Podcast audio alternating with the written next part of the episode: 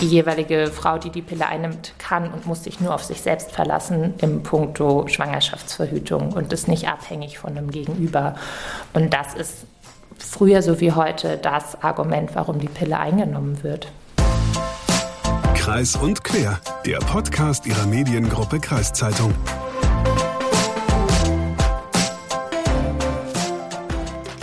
Hagen, heute reden wir über ein Thema, das damals, als du noch jung warst, ein Tabuthema war. Ja, lange ist es her, aber du musst da genauer werden, denn äh, damals, als ich noch jung war, da gab es etliche Tabuthemen. Aber ich gebe schon mal einen Tipp, denn viele Tabuthemen von damals, die hatten was mit der Sexualität zu tun.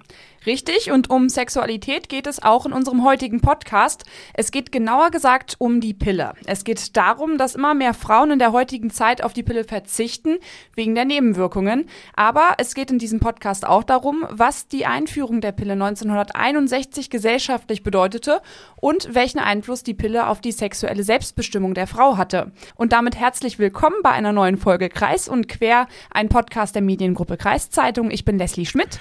Und ich bin Hagen Wolf. Wolf. Und ähm, ja, ich weiß noch so, 1980, da hatte ich meine erste Freundin und ich war ihr erster Freund. Und ähm, kurz nachdem wir dann zusammen waren, ist sie mit ihrer Mutter zum Frauenarzt gegangen und hat sich die Pille verschreiben lassen. Das war damals eine Selbstverständlichkeit und äh, klar hat sie irgendwie auch über Nebenwirkungen geklagt und äh, ich muss leider zugeben, dass ich das größtenteils ignoriert habe. Und ich habe mich auch gar nicht an den Kosten für die Pille beteiligt. Also Kondome kauft der Mann, die Pille bezahlt die Frau. Das ist aus heutiger Sicht völlig daneben, aber war damals größtenteils leider gang und gäbe. Heute sind sich meiner Meinung nach die Frauen, aber auch die Männer bewusster, was die Pille für Nebenwirkungen haben kann. Und laut einer Datenerhebung der Techniker Krankenkasse ließen sich 2020 sogar nur noch ein Drittel der 14- bis 18-jährigen Mädchen und Frauen die Pille verschreiben. 2015, also fünf Jahre früher, waren es noch 44 Prozent. Also von 44 auf 33 Prozent runter ist doch auch ein ganz schönes Stück. Dabei sollte man aber bedenken, dass es sich hier um eine junge Altersgruppe handelt und das natürlich nur ein Teil der Gesellschaft ist. Aber wie sieht's insgesamt aus? Lassen sich wirklich weniger Frauen die Pille verschreiben? Das wollte ich herausfinden und habe deshalb mit Frauke Schussmann von der Pro Familia Beratungsstelle Bremen Mitte gesprochen. Sie arbeitet hier als Sexualpädagogin und Beraterin und hat täglich mit dem Thema Verhütung zu tun. Frau Schussmann, als Sexualpädagogin bei Pro Familia, da haben Sie ja jeden Tag mit dem Thema Verhütung zu tun. Inwiefern können Sie die Ergebnisse der Techniker Krankenkasse denn bestätigen? Ist die Pille nicht mehr so beliebt wie früher?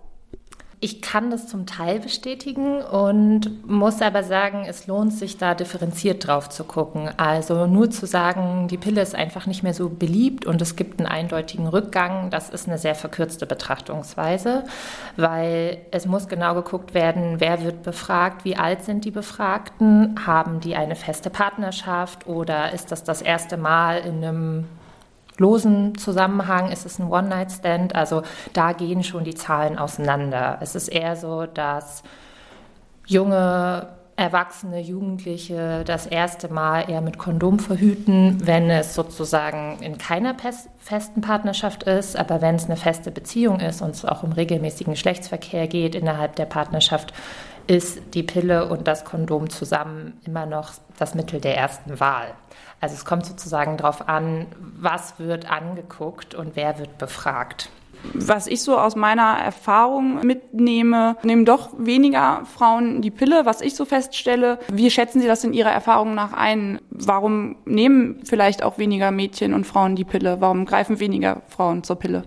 Ich kann da eigentlich nur anschließen an das, was ich eben schon versucht habe einzuführen. Auch da muss immer wieder geguckt werden, wer entscheidet sich dagegen und warum. Und da merke ich schon auch in der Einzelberatung, aber auch in Gruppenkontexten, dass es eine ja, eine höhere Kritik an Gesundheitsrisiken gibt und an Nebenwirkungen, aber auch das ist abhängig vom Bildungsgrad und vom Alter. Also jugendliche Frauen verhüten tendenziell offener und eher noch mit der Pille als junge Erwachsene, also so zwischen 20 und 30, die der Pille und überhaupt hormoneller Verhütung, nicht nur der Pille, sondern auch der Hormonspirale zum Beispiel, weitaus kritischer gegenüberstehen. Also da bemerke ich schon auch, dass da eine höhere Sensibilität für den eigenen Körper und die eigene Gesundheit zum Tragen kommt, aber auch das ist eben abhängig vom sozialen Hintergrund der Person. Das ist nicht bei allen gleich.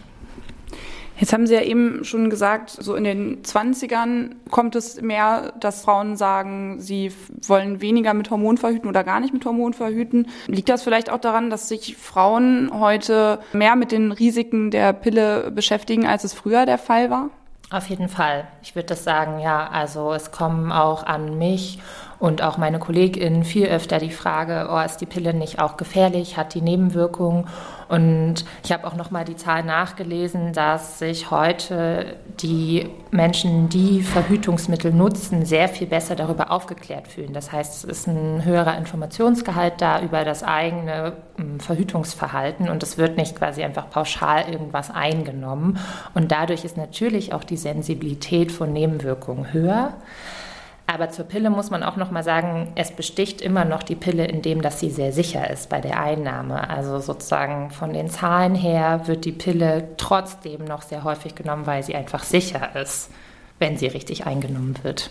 Die Nebenwirkungen der Pille, wo wir gerade dabei sind, was macht die Pille denn so gefährlich? Also ich würde nicht sagen, die Pille ist super gefährlich. Das Gefährliche ist eher, dass viele Ärztinnen Pillen verschreiben, die ein sehr hohes Thromboserisiko haben oder nicht sehr hoch, das war falsch gesagt. Es gibt Pillen, die haben ein niedrigeres Thromboserisiko und es gibt welche, die haben ein höheres. Und trotzdem, obwohl das Wissen da ist, obwohl Langzeitstudien da sind, werden Pillen verschrieben mit einem höheren Thromboserisiko. Und es wird sozusagen nicht umfassend aufgeklärt, dass das für RaucherInnen viel, viel gefährlicher ist, an Thrombose zu erkranken. Zudem beklagen viele auch zwischen 20 und 30 Libidoverlust und Stimmungsschwankungen. Und ich würde sagen, das sind Nebeneffekte der Pille, die ja im allgemeinen Diskurs dazu führen, dass das Produkt auf jeden Fall kritischer hinterfragt wird. Und dieses Hinterfragen des Produkts und diese Sensibilität auch für die Nebenwirkungen der Pille, was denken Sie, wo kommt das her? Kommt das vielleicht auch irgendwie aus den sozialen Medien, dass sich junge Leute darüber vielleicht mehr informieren? Also ob es aus den sozialen Medien kommt, die Frage kann ich so nicht beantworten. Ich glaube, es ist sehr doll davon abhängig von, wie aufgeklärt sind die Menschen und wie sozusagen hat sexuelle Bildung stattgefunden, entweder zu Hause, in der Schule oder in externen Projekten. Also gab es überhaupt die Möglichkeit, sich kritisch damit auseinanderzusetzen und eine eigene Meinung zu bilden. Ob und was auf TikTok und Insta für Informationen verbreitet werden, ich glaube, das ist sehr divers. Dazu kann ich nicht so eine allgemeine Sache sagen. Jetzt reden wir über die Pille, aber welche anderen Verhütungsmittel sind denn gerade noch hoch im Kurs? Was wird denn ähm, noch viel genutzt als Verhütungsmittel aus Ihrer Erfahrung in der Beratungsstelle? Mhm. Ich habe es, glaube ich, eingangs schon gesagt, also Pille und Kondom im, in der Kombinationsanwendung, das ist immer noch was, was total gängig ist und sozusagen Platz 1 dominiert. Und da hat auch das Kondom deutlich zugenommen, auch mit dem Argument, dass es halt weitaus weniger Nebenwirkungen oder keine Nebenwirkungen hat. Also da kann ich echt also sagen, aus ja, aus der Erfahrung mit den Jugendlichen, Kondom, Pille und dann kommt schon meistens die Spirale. Also das sind so drei Verhütungsmittel, die sehr bekannt sind und alle anderen, die es noch gibt, liegen weit zurück. Und was denken Sie, wie wird sich der Trend mit den Verhütungsmitteln weiterentwickeln? Der Trend, also ich hoffe natürlich, dass es weiterhin das Kondom ansteigt in, in seiner Häufigkeit der Nutzung, weil es eben das Verhütungsmittel ist, was auch vor Krankheiten schützt. Und das fällt mir auch immer wieder auf, dass es nicht nur um Schwangerschaftsverhütung in Hetero-Beziehungen geht, sondern eben auch um eine Sensibilität von Krankheitsverhütung und sozusagen einer höheren Achtsamkeit sich selbst und der Partner, Partnerin gegenüber. Und da hoffe ich, dass der Trend demnach auch weitergeht und natürlich auch Partner, also Männer oder Jungs, mehr in die Verantwortung genommen werden, weil sie einen aktiven Teil zur Verhütung beitragen. Wo wir gerade bei mehr Verantwortung für die äh, Männer oder für die Jungs sind. Ich habe es so erlebt, dass die Männer heutzutage sich auch mehr verantwortlich fühlen. Früher kannte man das eher so, ähm, Verhütung war dann eher Frauensache, gerade mit der Pille. Heute habe ich das Gefühl, ist das ein bisschen anders. Denken Sie, die Entwicklung geht auch ein bisschen in diese Richtung, dass sich eben Männer und Jungs verantwortlicher fühlen? Ich hoffe es. ich kann das nur sozusagen ganz positiv sagen. Also wir wenn ich mit Jugendlichen arbeite, rede ich schon auch viel darüber, ist Verhütung auch beim allerersten Mal Sex notwendig? Und dann ist schon der Gruppenkonsens da, ja, das ist da auch notwendig. Und da gibt es nicht eine geschlechtsspezifische Unterscheidung. Und da würde ich sagen, gibt es auch keine Unterscheidung in Hetero-Begehren oder eine andere Form von Beziehungsbegehren, weil Verhütung spielt halt überall eine Rolle. Und da würde ich aber auch sagen, das hat sehr, sehr viel mit Aufklärung zu tun und Bildung, dass sozusagen klar gemacht wird, das geht uns alle an und ja, meine Hoffnung ist, dass Männer und Jungs mehr Verantwortung übernehmen. Ich versuche darauf einzuwirken, dass der Trend dahin geht. Also ich finde es auch richtig, dass nun Jungs und Männer mitverantwortlich für die Verhütung sein sollen. Da sieht man ja auch schon, dass ein Wandel stattgefunden hat zu der Zeit damals, in der ich meine erste Freundin hatte. Ja, das finde ich auch wirklich positiv. Und auch wenn die Pille heute kritischer gesehen wird, damals, 1961, als sie eingeführt wurde, war das eine echte Revolution. Ja, das stimmt. Und in der DDR kam die Pille 1965 auf den Markt. Interessanterweise hieß die damals nicht Anti-Baby-Pille, sondern Wunschkind-Pille. Das klingt auch gleich viel positiver als das in Westdeutschland übliche Anti-Baby-Pille. Auf jeden Fall. Und der Name Wunschkindpille, der beschreibt es eigentlich schon ganz gut. Die Pille ermöglichte den Frauen unter anderem ihre sexuelle Lust von der Familienplanung zu trennen.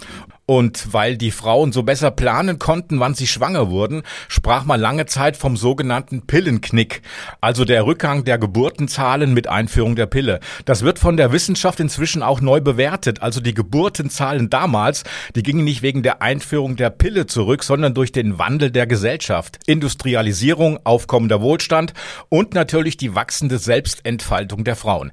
Es gab immer mehr Frauen, die ihr eigenes Geld verdienen wollten und gerade in der DDR wurden die Frauen Frauen zur Arbeit aufgefordert.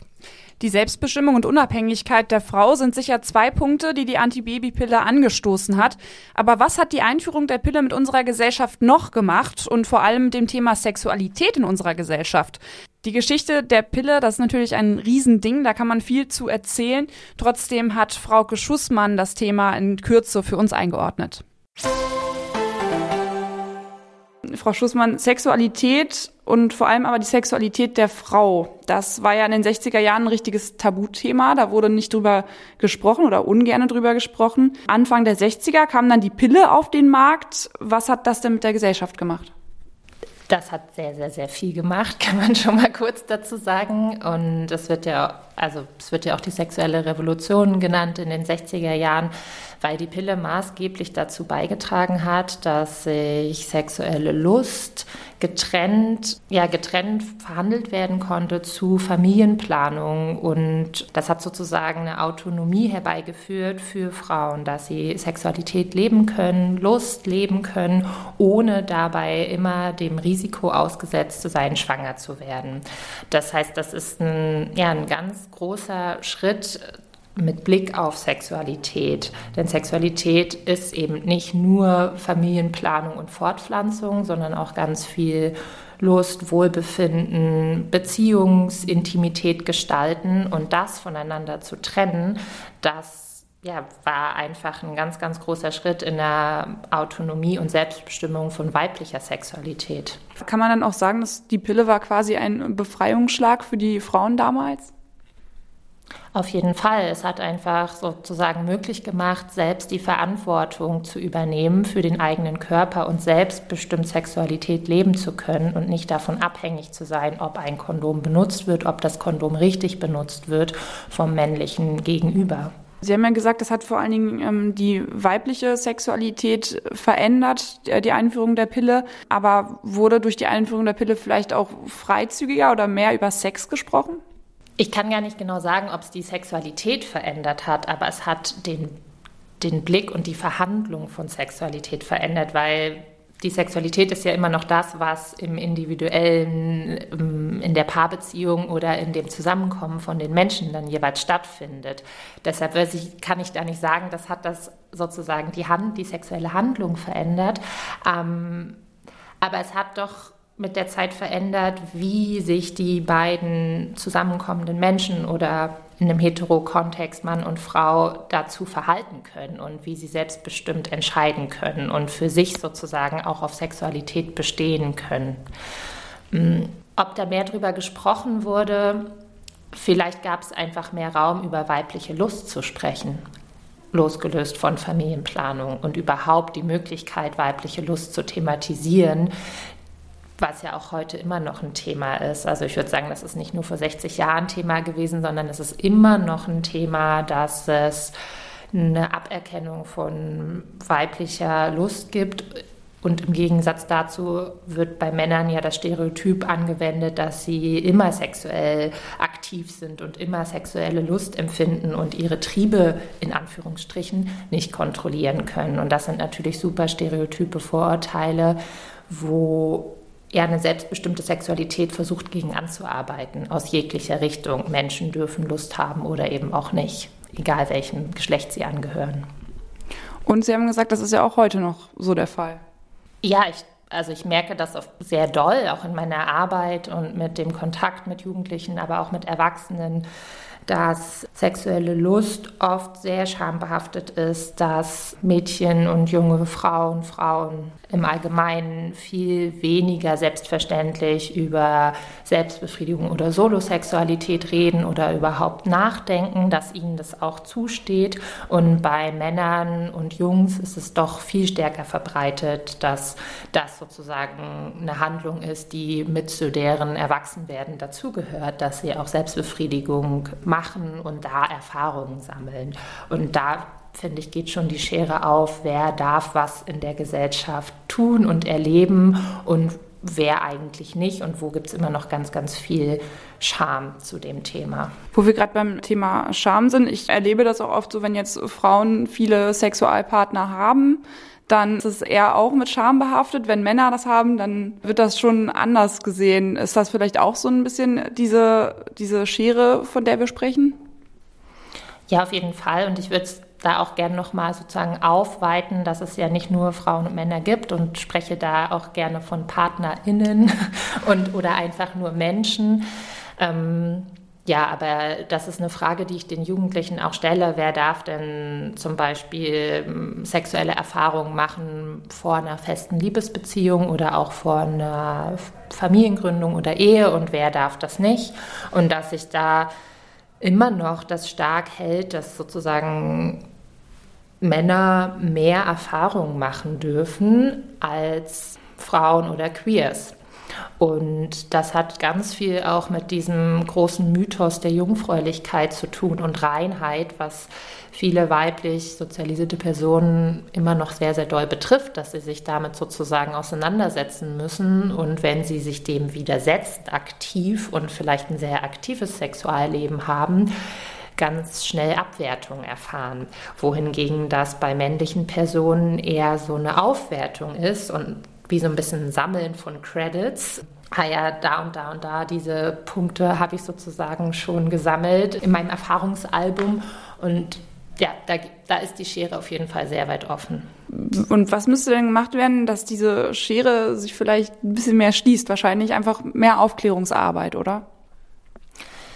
Mehr Aufklärungsarbeit und vielleicht mehr der Punkt, dass Gleichberechtigung und sexuelle Bildung ein Bildungswert an sich ist. Also dass es kein super krasses Spezialwissen ist, was ähm, Menschen nur unter vorgehaltener Hand äh, vermittelt bekommen sollten oder was nur was Präventives hat, zum Beispiel um Schwangerschaften zu verhüten oder um die Übertragung von Krankheiten zu verhüten, sondern dass sexuelle Bildung ein allgemeiner Bildungswert ist, der Menschen im besten Fall zu ihrem ja zu einer Selbststärkung verhilft und eben auch zu einer diskriminierungsfreieren Gesellschaft verhilft, indem sozusagen allen die gleichen Rechte zugesprochen werden, nämlich das Recht auf eine mh, mm, zwangfreie und diskriminierungsarme Sexualität. Und das ist viel Bildungsarbeit, aber auch also viel gesellschaftliche Bildungsarbeit, weil das eine sind natürlich Kinder und Jugendliche, die das neu lernen, aber das andere sind auch die Erwachsenen und Elterngenerationen, die das ja mittragen und auch an ihre Kinder und ähm, Kindeskinder weitergeben. Kommen wir nochmal zurück zur Pille. Wir haben ja jetzt über die, die Schere in der Gesellschaft gesprochen, was ausgelebte Sexualität oder was das Sprechen über Sexualität angeht. Als die Pille auf den Markt kam, da gab es ja auch viele Gegner. Äh, die Pille war dann eher ein Dorn im Auge. Viele Ärzte haben zum Beispiel auch Petitionen unterschrieben. Ähm, der Papst und die katholische Kirche waren generell dagegen. Was haben Pillengegner denn damals befürchtet? Ich komme wieder zurück auf das Thema weibliche Lust und weibliche Selbstbestimmung und Sexualität. Also das ist ja was, was durch auch die Einführung der Kleinfamilie und überhaupt das Patriarchat als Gesellschaftsstruktur sehr stark reglementiert ist. Frauen sind an Männer gebunden durch ihre Familiengründung und das ist sozusagen in einem kontrollierten Rahmen, wer sich wo bewegen darf und sozusagen ganz stark runtergebrochen sind in so einer patriarchalen Rangordnung Frauen Teil des Eigentums, also sehr krass gesagt, von einer männlichen Struktur oder einem männlichen einer männlichen Machtdynamik. Und wenn sich dann die Familienplanung von der allgemeinen Sexualität loslöst, dann birgt das natürlich ein riesiges, auch wieder Anführungszeichen, Potenzial, dass auf einmal die Frauen selbstbestimmt und alleine ihren Weg gehen und nicht mehr die Abhängigkeit von ihren Ehemännern haben. Und das ist sozusagen eine ganz tief verankerte patriarchale Angst, sozusagen die Angst um den eigenen Statusverlust.